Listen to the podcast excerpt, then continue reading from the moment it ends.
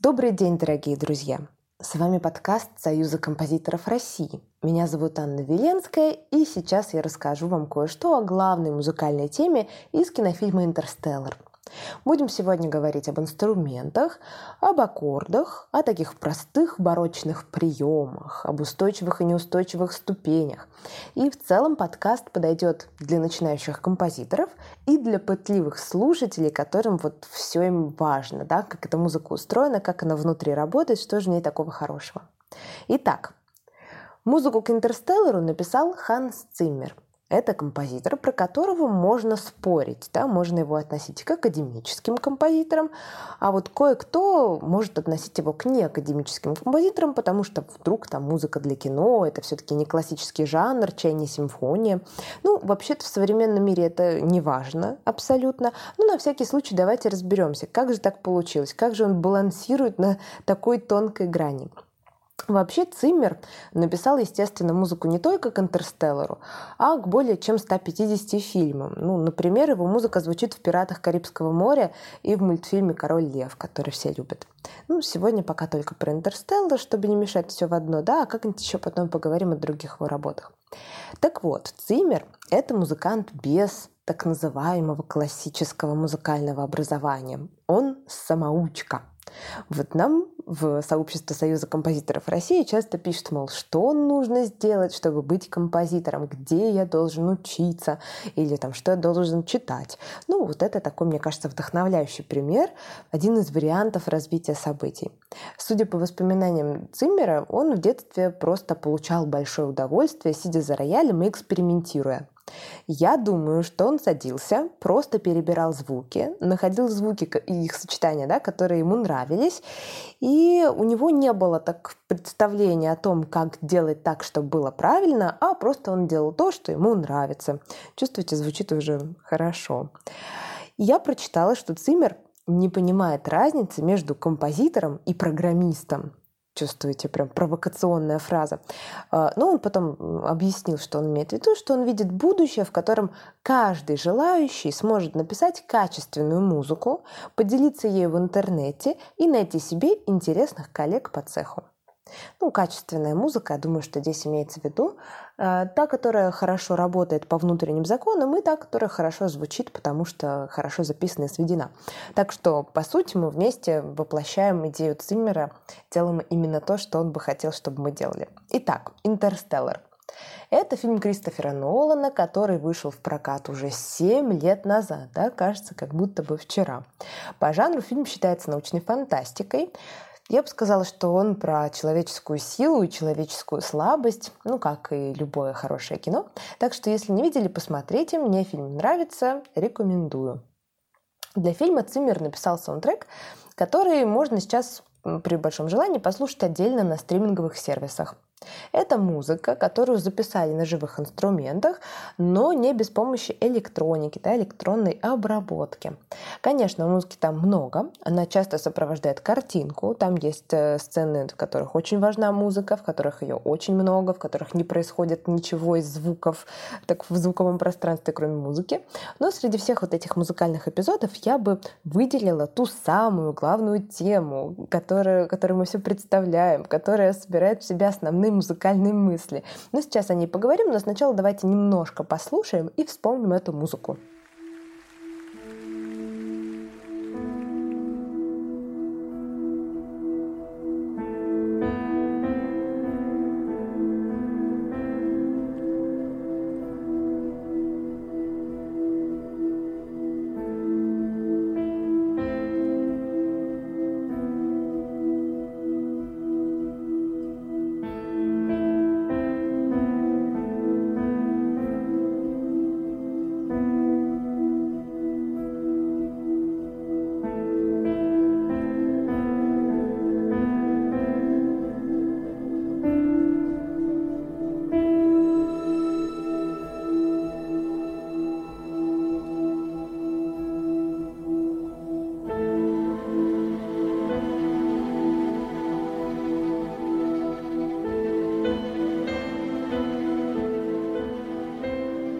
Пока хватит. Чувствуете, тема вроде очень простая, но дарит ощущение, что сейчас вот-вот что-то произойдет. Какой-то важный взлет, да, какой-то прорыв, что-то очень-очень важное. Циммер вообще выбирает инструменты оркестра, которые, я бы сказала, очень в ходу в кино. Это струнные, рояль, ну вот разве что орган, да, вы все услышали там орган. Вот он немножко необычно звучит, не в каждом фильме такое встретится, но в целом довольно обычно. Но есть одна деталь, которая хорошо работает на пространственное ощущение музыки. Вот э, давайте подумаем, да, э, в каком порядке инструменты вступают. Да? Открывает музыку такой рояль, он очень мягко звучит, да, потом струнные вступают, вот только потом вот орган, не, не сразу он там. Я долго думала, что ж тут такого, что дарит ощущение такого взлета, такого какого-то расширения пространства, и поняла, что эффект от такого порядка напоминает мне начало главной темы из Гарри Поттера. Внезапно. Ага, именно из Гарри Поттера. Вот помните, там в начале играет такая мягкая-мягкая челеста, да, ту самую темку, да, ту-ту-ту-ту-ту-ту-ту. Потом скрипки постепенно начинают ее обрамлять. И вот они играют, играют, там у них такие свои пассажи. И потом вдруг эта главная тема, она уже переходит не к челесте, а к валторне или нескольким валторнам. Я партитуру не видела, не помню. И вот когда остальные инструменты уже вовсю разыгрались, и они там на фоне вот делают там такая пачка струнных, вот, и валторна ведь это эта тема. И кажется, что пространство точно поменялось. Вот из-за того, что в жизни челеста это очень тихий инструмент, и нашу психику не обмануть, мы это знаем, из-за этого кажется, что вначале мы находимся в очень маленьком помещении, и что челеста играет нам прямо на ухо. А потом вдруг появляются струнные, и у нас наши внутренние вот эти вот, я не знаю, э, как это вестибулярный аппарат, что ли, ну или какой-то там аппарат в голове говорит нам, что если стойка струнных играет, то мы не можем быть уже в таком маленьком помещении. Наверное, мы теперь в помещении побольше, да, такая вот иллюзия звуковая получается. И кажется, что вот помещение разрастается, а потом вообще появляется полноценное ощущение полета. Мне кажется, что как раз из-за волторны. Кстати, композиторы вообще часто используют волторну, чтобы изобразить звук, который находится далеко от нас, где-то в лесу, например. Я думаю, что это отчасти потому, что прежде чем выйти из волторны, звук проделывает в ней большой путь, да, она такая завернутая, большая, такой крендель получается. Даже если мы где-то рядом сидим, кажется, что звук где-то далеко, какой-то уж он далекий. Или раструб так располагается, да, в общем, такой вот интересный эффект.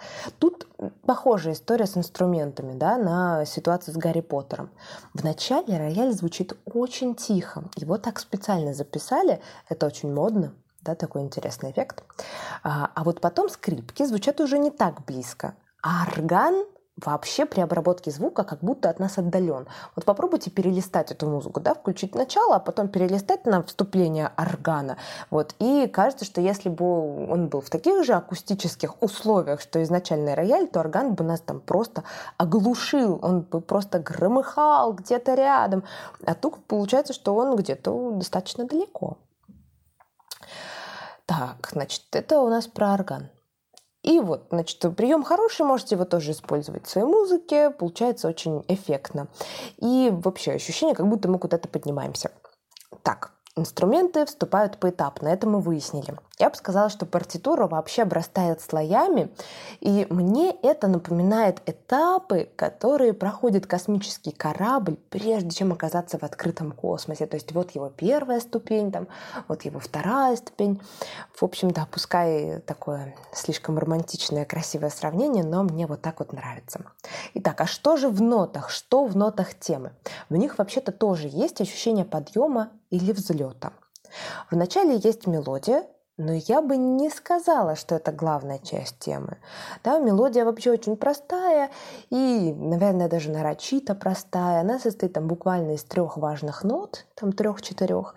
Мне кажется, что она работает больше как вступление. Хотя для Циммера эта тема важна, потом в нескольких вариациях темы она встречается, но мне тут про нее вам сказать нечего. Тема как тема. Обычная, простая, мягкая, милая мелодия. Тут можно, конечно, знаете, э, высосать из пальца теорию о том, что она похожа на, там, что, на, на что она может быть похожа?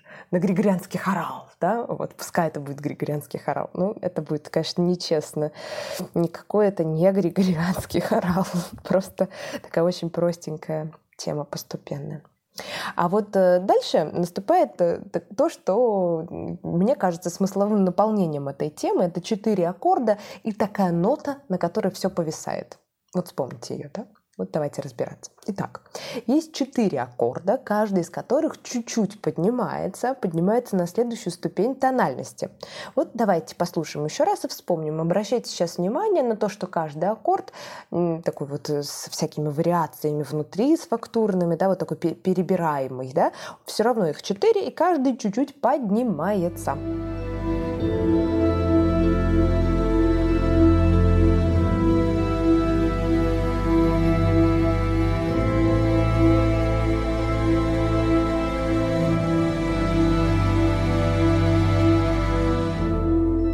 в аккордах ничего необычного нет. Они вот напоминают музыку барокко или классицизма. Такие очень простые, логичные. Я имею в виду, что в них нету какого-то джаза или какого-нибудь авангарда. Не то, чтобы Циммер был обязан привнести в гармонию что-то категорически новое. Не, наоборот. Вот здорово, что здесь так, Иначе мы бы отвлекались на красоту, необычность и не уловили бы один важный психологический эффект. Каждый аккорд поднимается вверх на одну ноту. Причем их последовательность не начинается и не заканчивается тоникой. Да? Все эти четыре аккорда, вот э, казалось бы, да, первый должен быть спокойный или четвертый должен быть спокойный. Здесь такого не происходит. Да? Тоника — это созвучие, от которого нам спокойно внутри, подсознательно. Это созвучие из устойчивых нот. Ну вот помните, в музыке есть такая система, тональность называется, в которой звуки все взаимосвязаны друг с другом. То есть есть устойчивые, а есть неустойчивые. Те, на которых хочется постоять, на которых обычно мелодии заканчиваются, и те, на которых напряжение возрастает. Это обычно то, что бывает непосредственно перед припевом. Да? Вот перед припевом обычно бывает неустойчиво. Так вот, здесь только третий из четырех аккордов такой спокойный тоника. Но вот музыка на нем, вот беда, не останавливается, идет дальше. Из-за этого получается такой, знаете, вечный двигатель. Тема на повторе, которая не дает нам успокоения. Так часто вот э, работает музыка минимализма, например. И из-за этого мы чувствуем такой, знаете, особый вид фрустрации, такого внутреннего жжения, желания, что вот неустойчиво, вот нам не дали разрешения. Но зато при таких обстоятельствах и катарсис бывает сильнее. Итак, идут четыре неустойчивых аккорда. Казалось бы, нужно разрешение. Но его нет! После последовательности вдруг, вот, знаете, она повторяется, повторяется, повторяется, повторяется, уже музыка громче, да, разные инструменты подключаются, вдруг, помните, да, что случилось? Все останавливается ровно на одном звуке. Это нота ми. Тихо-тихо, да, такая длится, длится, длится. Да? И получается очень неклассическая форма, совсем не классическая, в которой нет волны, а есть только нарастание, нарастание, нарастание, нарастание и такое подавление напряжения. Все сбросили, резко, тихо и одна нота. Обычно в музыке тема к чему-то стремится и приходит к разрешению. И получаются такие волны, да, вспомните там музыку, там любую Моцарта, например, да, все время неустойчиво, устойчиво, напряжение, расслабление. А вот в этой теме совсем иначе, да, четыре аккорда поднимаются, доходят до крайней эмоциональной точки, и их прерывает нотами, как будто, знаете, как будто мы усилием воли это напряжение сбрасываем. Вообще в этой музыке эта пресловутая нота ми играет очень большую роль, потому что в других частях саундтрека она часто повторяется астената. Астената, да, сейчас поясню, что это такое. Астената — это прием, при котором один и тот же звук или аккорд повторяется в равномерном ритме. Пум-пум-пум-пум-пум пум, да, вот примерно такое, да. Казалось бы, да, вот если на одной ноте мы стоим, все хорошо, это должно нас как-то успокаивать, да, а на самом деле это очень напрягает и подстегивает, это очень напрягающий эффект. У меня, знаете, вообще есть такая особенность, я везде, в любой музыке ищу отголоски барокко. У меня такое хобби, я его недавно за собой заметила, очень теперь над собой смеюсь. В общем, у меня все, э, все что мне не дай, я найду отсылки к барокко. Но вот тут в музыке к «Интерстеллару» я получила большое удовольствие, потому что астената — это ну точно барочный прием. Его, например, часто используют в Вивальди, даже там во временах года. Вот э, у меня вообще тут раздолье в плане отсылок к барочной музыке, начиная с астената и заканчивая органом. Вот, так что вот такой здесь есть, есть вот прием, можно целую теорию здесь развить на, тем, на тему того, что нота ми в этой музыке очень важна, потому что она прерывает все напряжение, является таким внутренним итогом, и потом время от времени возникает как что-то неизбежное, что-то повторяющееся, что-то нависающее сверху. Ну вот делать мы этого, конечно, не будем, в смысле разводить теории, но чувствуете, что-то в этом есть. Значит, отсылок тут к барокко много, а между прочим, барокко — это та эпоха, когда композиторы как раз занимались аффектами. Помните, да, они верили, что определенные детали, да, созвучия, последовательности, вот они рождают в человеке строго определенную эмоцию. Так что барочные композиторы точно были бы отличными авторами для кино. Так, ну что ж, Ой, уже пора прощаться, да, уже сейчас ненадолго прервемся, но не переживайте, будут и другие серии подкаста, поговорим о музыке для кино и не для кино, так что все впереди. Подводя итог, можно сказать только вот что. Да, вот сейчас я придумала красивую фразу, сейчас попробую ее также красиво воспроизвести. Вот такая она парадоксальная тема из «Интерстеллара», барочная и современная, близкая и далекая, мучительно напряженная при четырех спокойных аккордах. Ну вот и все. С вами была Анна Веленская и подкаст Союза композиторов России. До встречи!